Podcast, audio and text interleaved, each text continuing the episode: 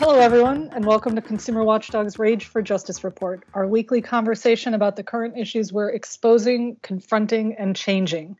I'm your host, Carmen Balber, still Executive Director of Consumer Watchdog. And this week, Lisa Tucker, our honey badger of an advocate on all things energy and environment, is joining us. Hi, Lisa. Hey, Carmen. Good to have you. Good to have you back. Thank you very much.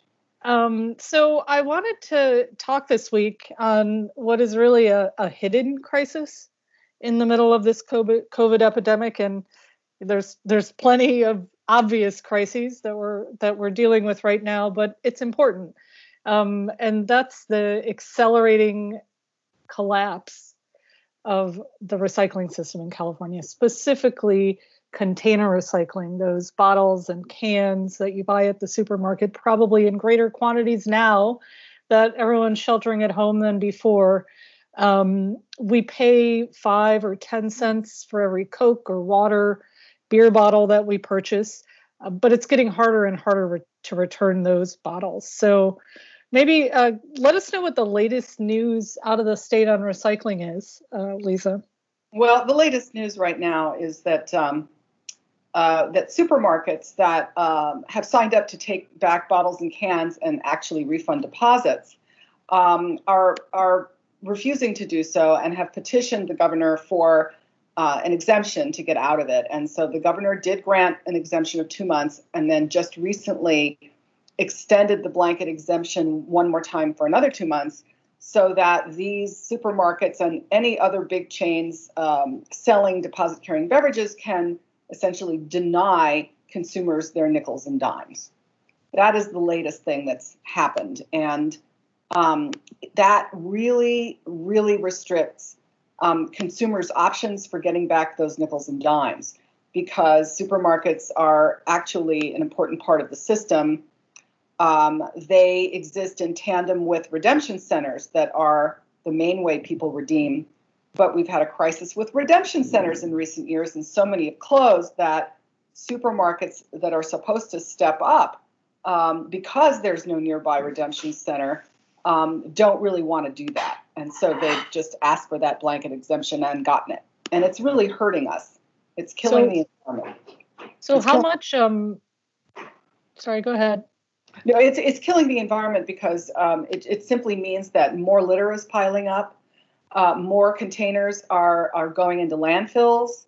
Uh, they're not being turned into new containers. And that means that there's more energy being burned to make containers from scratch. So on all those counts, it's it's a disaster. Got it, got it. And we appreciate our listeners bearing with us as we talk over each other. Normally, uh, we can see each other when we're sitting in the podcast room, but this is, of course, remote. So we're, we're doing our best here. What I was going to ask you, Lisa, was what kind of money is are we talking about? What kind of money is being left on the table? I know there was a lot before, and now you're saying uh, there are even less options for consumers to return right. their bottles and cans. Yeah. So basically, when the, the, the whole COVID crisis hit, um, a lot of consumers uh, stopped going to redemption centers. They were afraid of the virus. Uh, local health authorities in some places shut them down. Um, we already had a big pile of these unredeemed deposits in a big, huge fund that's kept by the recycling regulator, CalRecycle. There was about $400 million in there. And after the COVID crisis hit and consumers stopped going to redemption centers, at least $60 million was left on the table just between when the stay at home orders came out in mid March and the end of May. Um, so there was basically a 30% drop in the amounts that basically were being redeemed. And, uh, you know, it's still really bad right now. There's there's more being redeemed now, but there's still a lot being left on the table. So it could be, you know, that the fund has swollen from 400 million dollars to you know, to definitely to about 460 million and possibly even much higher by now. And of course, what that really means is that an extra $60 million that consumers could desperately use right now with unemployment so high, with the shutdown impacting nearly every industry. Instead, they can't get that money back, which is which is an economic crisis for consumers, it, but just nickel and diming us there. Yeah, correct. I mean, we now have about 5 million Californians unemployed as a result of, of COVID. And um, there are there are too few centers for redemption to begin with. We, we had a huge crisis uh, that uh, obliterated more than half of the centers in the state, okay, and left us with about 1,257 of them. Now that the crisis hit, we probably have, you know, we may have, we may be looking at 200, 300, 400 centers that have closed, and um, unclear how many are going to reopen. So what we've created is a situation where people are going to have to stand for hours and hours in lines just to get back their nickels and dimes. And right now, in some areas that have very few centers, those centers are becoming more and more critical because people are out of work and now they really need that money um, for basics like groceries and gas. So it's a disaster. It really is a disaster. So, what should the state, uh, what should the administration be doing to fix this crisis? Well, the first thing is you don't give a blanket exemption to the supermarkets um, uh, to deny redemption services. Um, that was a really, really unnecessary move. Um, that's not going to be a major way that um, this virus gets, you know, transmitted. Um, and it's it's uh, you know it, it seriously deprives consumers of options to the point where you know you could be tipping the whole system into ultimately into collapse. So the first thing you do is you you actually mandate that retail stores have to take this stuff back, um, and and in fact have to take it back. Period. If they sell these um, if they sell these beverages that carry the deposits. The second thing you have to do is you have to free up substantial amounts of money to prevent the existing uh, redemption centers from going out of business. Um, and we have a very convoluted, over prescriptive law, overly prescriptive law. We have a convoluted, overly prescriptive law about the formulas that CalRecycle uses to pay people, and they don't work. Essentially, they provide subsidies to make up for the difference between the cost of the recycling and what these um, redemption centers can sell the scrap for. And um, lately, there's just been a huge plunge in the price of scrap in general on world markets, and the payments are not enough, not nearly enough to keep these redemption centers afloat. So, really, when you have you know close to half a billion dollars in your um, in, in unredeemed deposits, um, you know, really, you, we need to we need to shake loose some tens of millions to basically help the redemption centers from just simply collapsing completely. That would be the second thing. The third thing is help the large chains um, to install banks of machines. They're called reverse vending machines, and they basically offer this great no touch um, collection op- option where you basically take your bag of stuff, your cans and bottles, and you feed them in, and you get a credit or cash that you can use at the store. And this is something that all modern systems have in other bottle deposit systems that are successful in the US and also abroad. Um, so, and we need this more than ever anyway. We need to modernize that system, and certainly in light of COVID, it's a no-brainer to, you know, present people with no-touch options. Um, and uh, ultimately, we have to educate consumers because essentially, the latest survey shows that half the consumers in the state um, don't use redemption centers, and one third don't even know that we have a bottle deposit law. They have no clue when they go through the line and they pay for their Coke that they're actually being charged a deposit that they could get back. So we need more money put in uh, to educate consumers by CalRecycle, which does a terrible job of it.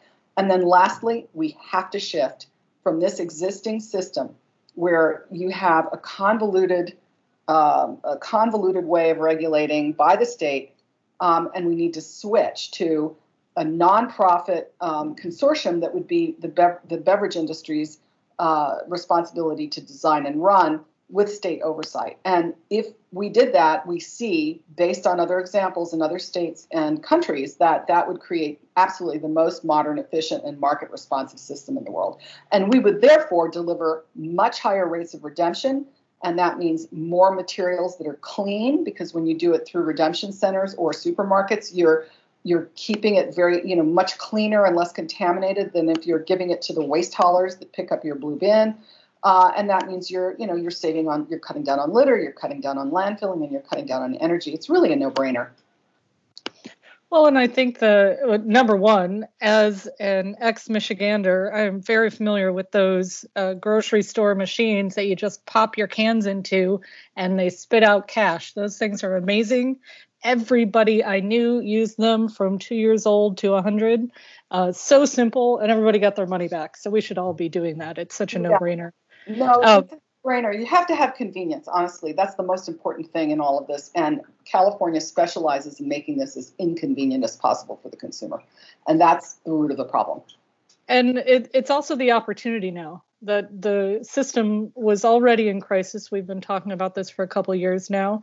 Uh, COVID has pushed it to the breaking point uh, because uh, so many additional options for consumers to redeem uh, bottles and cans were shut down and and so many redemption centers have been closed as well. Um, so this is the opportunity for the administration to step in and overhaul a broken system, not pump uh, half uh, half-ass solutions into fixing uh, the program that doesn't doesn't work for us today.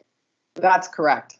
That is absolutely correct. We need a whole new. Uh, we need to turn a fresh page and put this on a different footing. And the industry knows how to do this. The beverage industry, they've done it in many other places.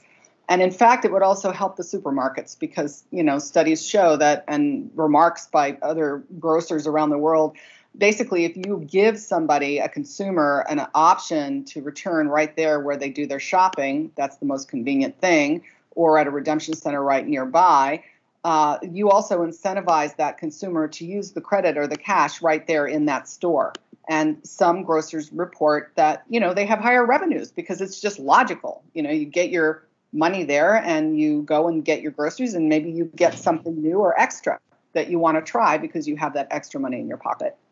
It's a win-win for everyone. Well, thanks, Lisa, for shining a light on what is a hidden uh, pocketbook crisis, another unnecessary, unneeded one uh, during this COVID pandemic for consumers. Thanks. And thanks to our listeners for tuning in. Uh, don't forget to subscribe to the podcast on iTunes, Google Play, or wherever you get your podcasts. You can learn more about the recycling crisis on Consumer Watchdog's website, where we have several reports, including one, uh, the latest entitled Trashed, about what's not working in the recycling system and what we can do to fix it. I'm Carmen Balber, and we'll talk to you next week on the Rage for Justice Report.